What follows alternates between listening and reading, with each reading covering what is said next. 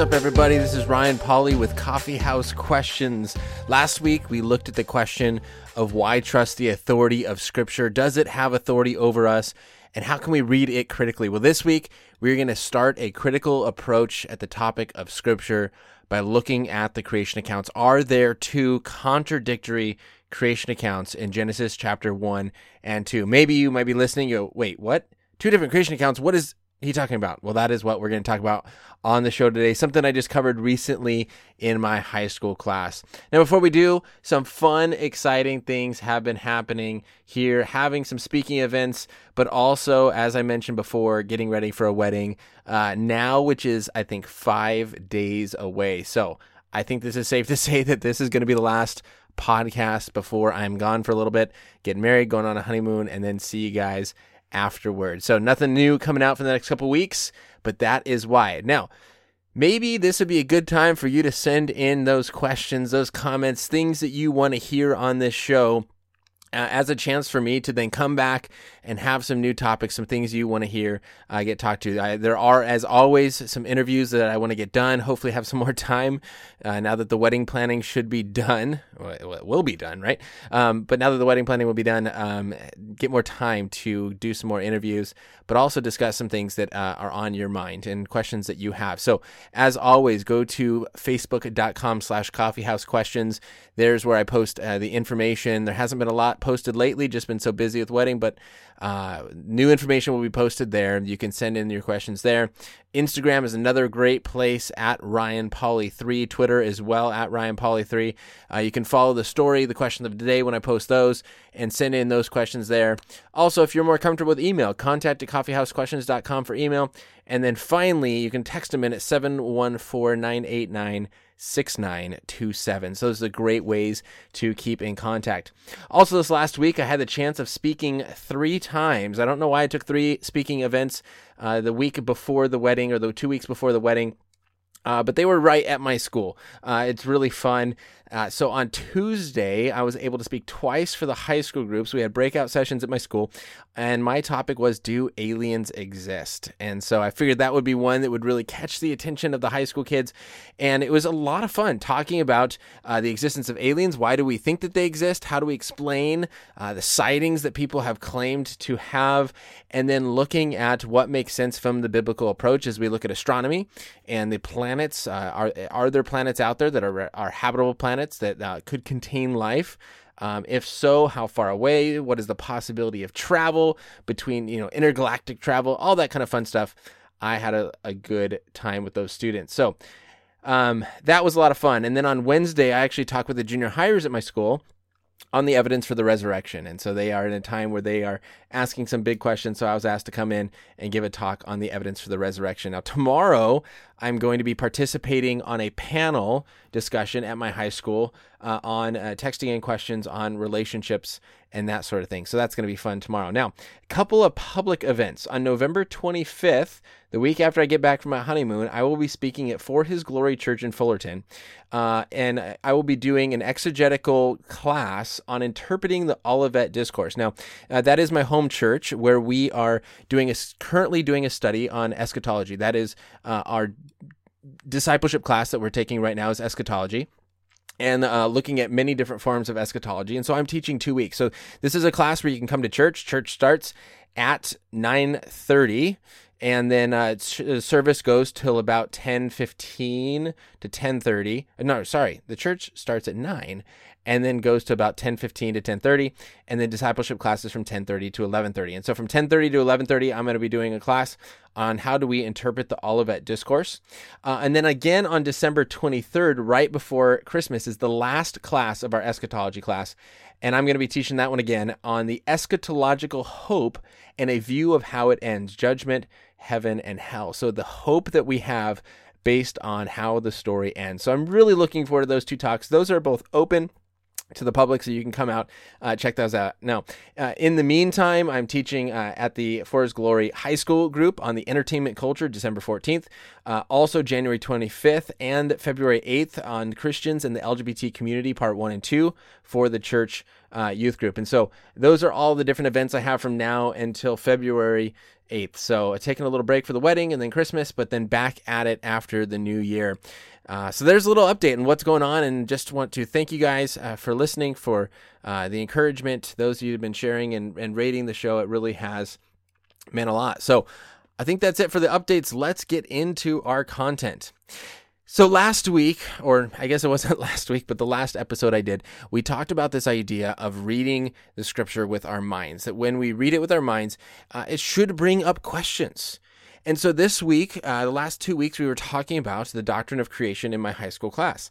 So, obviously, looking at the creation account more than just memorizing what happened each day, but really looking at the theology of it. Uh, what are the what is the significance uh, and the things that are impacted in the Christian faith based on the doctrine of creation?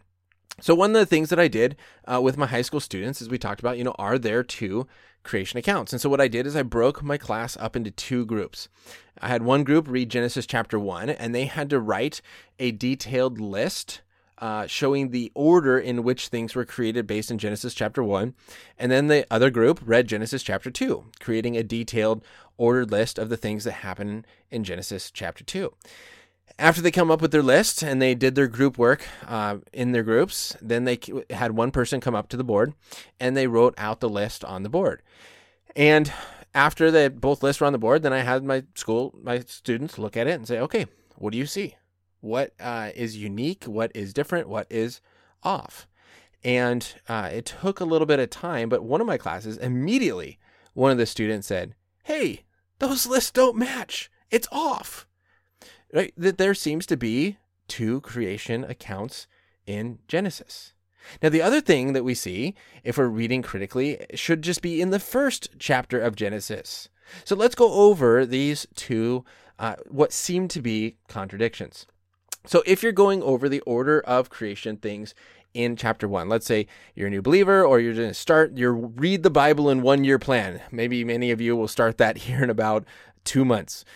But you start your read the Bible in a year plan. You open up Genesis chapter 1. You see, in the beginning, God created the heavens and the earth. The earth was without form and void. Darkness was over the face of the deep, and the Spirit of God was hovering over the face of the earth.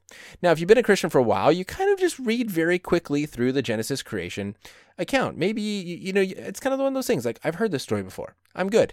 Uh, and we kind of skim over those parts that we've heard many times. But again, if we're reading this with a critical mind, uh, thinking about the things that we read, here's two things within the first chapter of many that hopefully should stand out. So, verse 3 And God said, Let there be light, and there was light. And God saw the light, and it was good. And God separated the light from the dark. He called the light day, and the darkness night. And there was evening and morning the first day. All right. Then uh, that God let there be the expanse in the midst of the waters, let them separate the waters from the water. So there's day two. God creates the heavens and creates those expanses between the waters. Then, starting in day three, let the waters under the heavens be gathered into one place and let dry land appear. So God creates dry land and the earth, as well as the water gathered together, which were the seas. And then let the earth sprout vegetation, plants. And so you have plants, land and seas and oceans and that sort of thing coming on day three. Next section, next paragraph in chapter, uh, sorry, chapter 1, verse 14. Then God said, Let there be lights in the expanse of the heavens and separate the day from night, and let them be for signs and for seasons, for days and for years, and let them be lights in the expanse of the heavens to give the light upon the earth. And it was so God made two great lights, the greater light to rule over the day, the lesser light to, to rule over the night. So God set these things out, and on day four, he creates the sun, the moon, and the stars. Now, we should stop here for a second and go, wait a second. How is it that there is light created on day one? Let there be light. And then in the end of the first day, there was morning and there was evening. And at the end of the second day, and there was evening and there was morning. And the end of the third day, and there was evening and there was morning when the sun, the lights in the sky were not created until day four. And I asked my students, I said, How is it that you have light, evening, and morning without the sun? Because what is the source of light for our universe? Well, the sun is. So if you don't have the sun, what's the light? Well, maybe there's another form of light.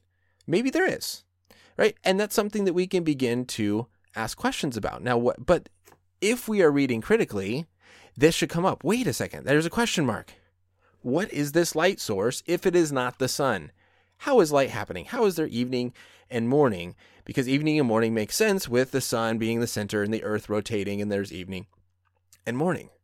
But if we just read this and, and there's not even a thought in the back of our mind, maybe it shows that we're not reading it as critically as we should. And so there's our first big question that we'll answer here in just a moment. We'll at least look at one possible explanation. But my students were kind of caught off guard that, oh, I've never actually thought about that before. Now, then you go on. So you have uh, on day three, or sorry, day four, you have the sun, the moon, and the stars. Uh, day five, let the waters swarm with with living creatures, and let the birds fly above uh, the earth across the expanse of the heavens.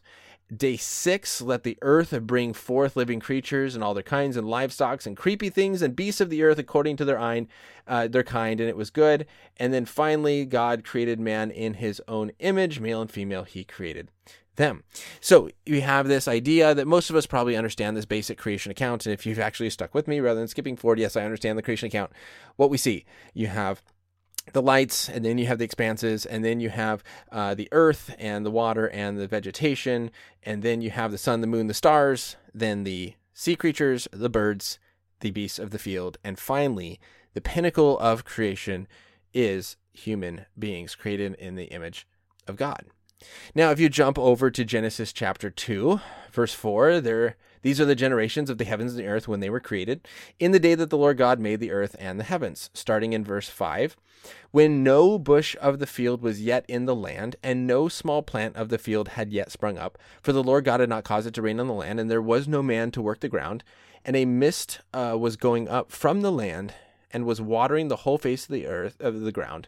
Then the Lord God formed man of dust from the ground, and breathed into his nostrils the breath of life and the man became a living creature. So here we see, okay, when there was no bush of the field in the land, no small plant of the field, when there were no plants in the land, God created man and breathed life into him. So it sounds like you first have creation of the heavens, creation of the earth, then you have creation of the man. And then after it says, then the, uh, the Lord breathed life and the man became a living creature, verse 8, and the Lord God planted a garden in Eden. And there he put man whom he had formed. And God, and out of the ground the Lord God made to spring up every tree that is pleasant in the sight and good for food. And so now, after Adam is on, in the land, all the trees and all the plants that are pleasant and good for food now spring up, one of which was the tree of life, and then the tree of knowledge of good and evil.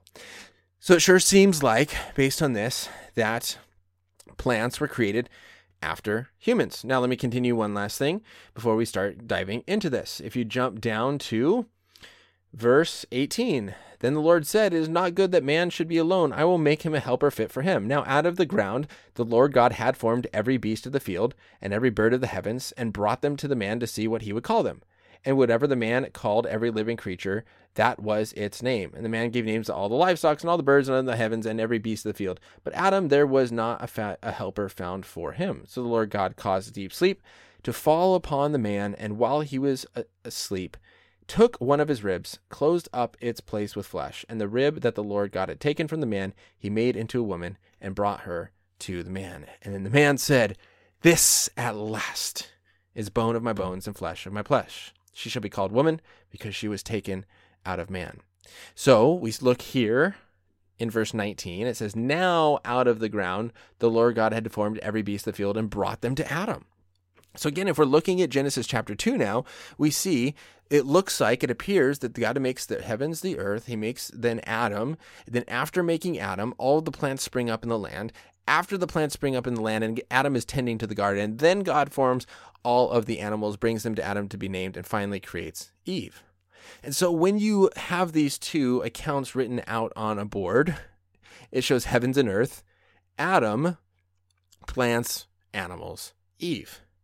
Are these contradictory creation accounts?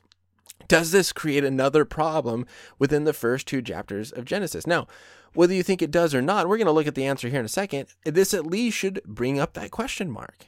You should read this and go, well, hold on a second. Wait, I thought Adam was created last in creation. Why is it that in Genesis chapter 2, one chapter later, it looks like he's created first? This should warrant a little bit of an investigation. Again, when I brought this up to my students, it was kind of like, wow, I've, I've never actually seen that before.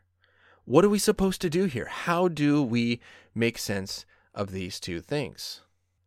Now, I remember the first time uh, that a Christian came up to me and said, Yeah, Genesis 1 and 2 are contradictory creation accounts. Yeah, there are contradictions in Scripture, but don't worry about it. Just have faith. And I thought, really this is a huge problem. If we are going to agree that there are two at least two contradictions within the first two chapters of genesis where you have a problem with the sun and the light and you have another problem with the contradictory creation accounts. If we're going to admit two huge contradictions within the first two chapters of genesis man are we going to allow for contradictions and mistakes other places? How do we know what else is true? We're definitely not at that point holding on to inerrancy anymore where the original have no errors. And so we have this huge problem. Does God make mistakes? Are there errors within these first two creation accounts? Well, in order to answer this, you have to answer a question What is the context? My hermeneutics professor, Dr. Shan, would say, Context, context, context. We'd have to chant it. Context is so important when you are looking at Scripture. We first have to understand historical context. What is happening at that time?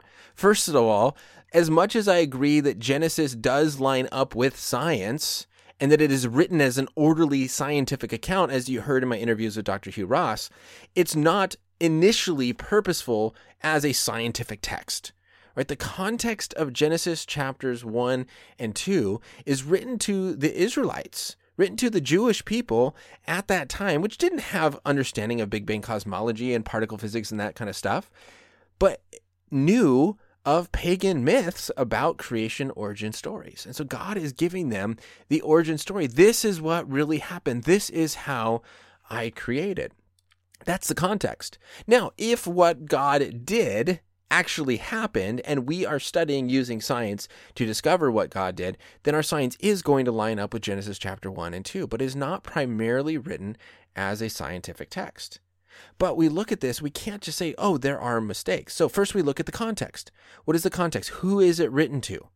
How is it written? The second thing that we need to look at is the literary context. Now, this one can be more intricate. Now, when it comes to the light, I think this one is. Knowing the original language might help a little bit. The second one, I don't think we need to understand the original language in order to understand the contradictions, or the apparent contradictions between Genesis chapter 1 and chapter 2. So let's go over this really quickly. Now, in the first two chapters of Genesis, there are four distinct verbs to describe God's creation miracles. Now, I did take a semester of Hebrew, but my Hebrew is terrible. It was the very last semester of my graduate studies. Uh, but we have four different Hebrew verbs here. First, we have bara. This is normally used to describe it only describes a, a, an act performed by God, usually things coming into existence for the first time. So for example, bara is used in creating the heavens and the earth in Genesis 1:1, the creation of animals in 121, the creation of humans, and then the creation of heavens and earth again in Genesis 2:4. The second word uh, here used to mean create is asa, and this is the generic verb meaning to do or to make. This is normally uh, recasting of existing materials into new form. Human activity can do this. You make something, you make a pot out of clay. You're recasting the clay into something else. So saw is used in Genesis 1:16 for the two greater lights. It's used uh, in 125 for the beasts of the field. It's used 126 for man, uh, and then also for everything else, uh, for everything that was um, made in Genesis 131. Thirdly, there is haya and this is kind of means to let there be, similar to the verb to be. And this is used in Genesis 1 3 and let there be light. Um, in 1 6, the expanse of the waters, and then 1 14 and 15, the light in the heavens. And then finally, there is Yasar. I think that is how you say it. But this is the uh, divine kind of potter giving shape to the dust of the earth. So the forming of man and forming of the beasts of the field in 2 7 and 8, and then 219. All right, so here's the main things here when we understand this. When God is creating something for the first time, he's using bara, the creation of heavens and the earth, the creation of humans. And this is not used when talking about the light and the expanse of the sky, where he says, Let there be light. This is a Hayah miracle. This is. Uh, implies allowing nature to run its supernatural directed course. It is directed supernaturally, but it's running the supernaturally directed course in order to produce a result. It's not typically referred to when things come into existence for the first time. And so, an example, an explanation that Hugh Ross gives that I think at least satisfies me is this that in the beginning, Genesis 1 1, God created the heavens and the earth. That is when the sun, the moon, and the earth and everything were formed. That God created all the heavens and the earth. Everything out there comes into existence, but that our atmosphere was very dense. It was opaque. It was not able to see through. And then when your context changes, your location from kind of being in outer space to now hovering, the Spirit of God is hovering over the surface of the waters. You're now between the waters and the atmosphere where it is now dark. And then God says, Let there be light. That is the hayah verb. And uh, the atmosphere begins to clear up supernaturally. It is a miracle by God. It clears up, and now light is visible. But the sun is out there. The sun is burning. The light is now visible on the surface of the waters. And that is how you're able to have light morning and evening. And then on day four, where it says, Then there are lights in the sky, let there be lights in the heavens, then the atmosphere becomes transparent to where now you can see through it. And you can now see the sun, the moon, and the stars. So I think that is a very basic, uh, I think, explanation that makes sense to me understanding how the lights were created. I don't see anywhere in the creation account that you have to accept the fact that the sun and the moon were created out of nothing, ex nihilo, on day four, and then having to then come up with some other explanation for where this light was coming from. I think when understanding the context, the literature context, the, the grammar used here, then this can make sense. Now, what about the two creation accounts? Is what is the contradiction as we looked at? It has creation of Genesis chapter 1, man is last. Genesis chapter 2, it looks like man is first. Now, we have to understand the context. Now is the literary context. So, one of the things we look at when you're reading literature is what is the setting?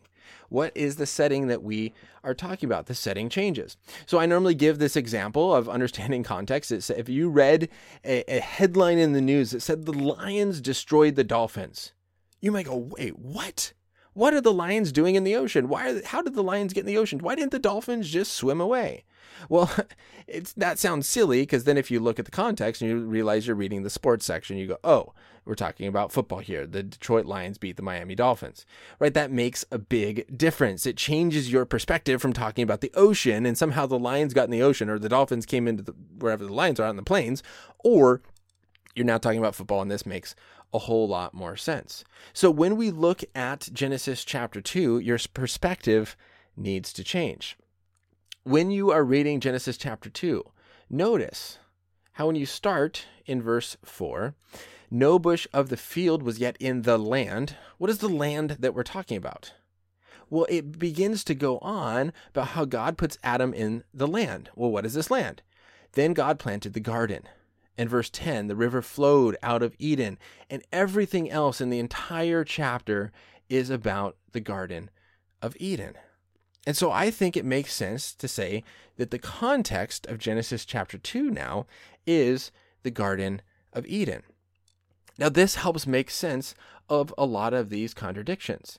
Hugh Ross explains it this way, and he says while Genesis 1 focuses almost entirely on the physical creation, what God made, or uh, made or made happen and in what order, Genesis 2 begins to elaborate on the why or purpose of creation.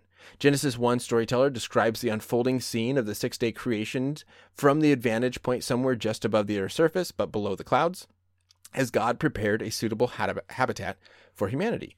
Genesis 2 zooms in on a small portion of Earth's surface, Eden, and what occurred from the vantage point of one human being, the first human, in that locale walking and awakening to the sights and sounds around. And so if you read in Genesis chapter 2, you see these things kind of stand out. It says, No plant of the field had yet sprung up. And then God caused plants to spring up. Now, is it possible for there to be no plants in that land, in the area where the garden was, and for there to be plants on other places around the globe? Absolutely. Right? We use this term all the time. On my land, there are no animals. What's true? On the land in which I am right now, there are no animals. There are animals on the person's land next door. They have a dog right next to me. There's a bird, and the bird squawks and squawks. It's so annoying. But on my land, there are no animals. This makes sense when we understand what is the context of land. It, we're not always talking about the entire globe. This is one thing that we have to be careful with, right? There's lots of this kind of off point, but uh, similar. And a lot of times it's, you know, when we say I can do all things through Christ, does it really mean all? Well, that all is kind of like, you know, as you're reading a menu and you say, yeah, I'll eat anything. And what you mean is you'll eat anything on the menu. If you got to, you know, run to the bathroom while someone's ordering, yeah, I'll eat anything. Just order me anything. Well, they don't really mean anything. Anything on the menu. And so here we say there's no plants in the land. Well, it's possible on that land there were no plants, but there were on other parts of the globe. And then we look at this further. In verse 18 and 19, it says, Now out of the ground the Lord God had formed every beast of the field and every bird and brought them to man. God had done this. God had made the animals, and then he brought them into the garden for Adam to name. And so, again, this is not saying that animals did not exist beforehand, but now this is focusing in on Adam, what his role is in the garden, and how God brought up the plants around him in the garden, and then God brought the animals that he had formed out of the ground to Adam to name. So here Ross goes on and says again Genesis 1 presents the major physical creation events in a time ordered sequence. In Genesis 2, God introduces the first humans to their setting first to the misty land itself, then to the plants, then to the higher animals, and finally to each other. That is, God sequentially lays out humanity's authority over the responsibility to manage different components of his earthly creation, but offers only a highly condensed, non sequential summary of his physical creation activity. No contradiction can be inferred legitimately from differences between these two versions of the creation story. So, I hoped this uh, little approach and and diving in just a little bit into these scriptures helps you understand what is happening here. Understanding the context, the change of perspective, the change of setting allows us to read these two accounts in harmony. They're not both offering a big picture timeline of creation event. Instead, they're each defining and describing a different aspect of creation. And when we understand this, then this apparent contradiction becomes clear. Look, you don't need a, master's in theology or a doctoral degree in order to understand this. We shouldn't be Christians just to go, well, yeah, there's a contradiction. It doesn't make any sense. Instead, we should read scripture with a critical mind. We should actually be using our mind as we read. When we see something that doesn't make sense, then we have to take a step back. Read the verse, not just in the verse, read the entire context, read the paragraph, read the chapter, understand the book, look at the setting, look at the literary context. And the first one, as I pointed out, yeah, that is a little bit more in depth. I think looking at the Hebrew and understanding what the verbs mean. The second one is not that difficult. The second one is simply just looking at Genesis chapter 2 and saying, okay, what is the setting? We're not talking about the entire globe here. Everything here in Genesis 2 is focused on the Garden of Eden. That's our setting. That is the land in which we're talking about here. And now it makes sense. It's not saying that Adam was created first before all these things, but God is bringing Adam into the place and bringing his creation before Adam showing him what he is going to rule and reign over. So hopefully this approach has helped you not only clear up this contradiction, but hopefully helped you in the future as more things come along. You now have a kind of a system in which you can approach the different contradictions and the apparent contradictions that you see in scripture. So hopefully that's helped you. Again, this is going to be the last episode that I am recording before I get married. I will be back with you guys as a married man here in a few weeks, but I hope that you have an awesome few weeks as I go off and enjoy and celebrate this new chapter in my life as well. Thank you so much for listening. Send in those comments, send in those questions, and I appreciate everything that you've done. For those who are listening, I look forward to talking with you more when I get back in a few weeks. Sip coffee, think deeply. This is Coffee House Questions with Ryan Pauly.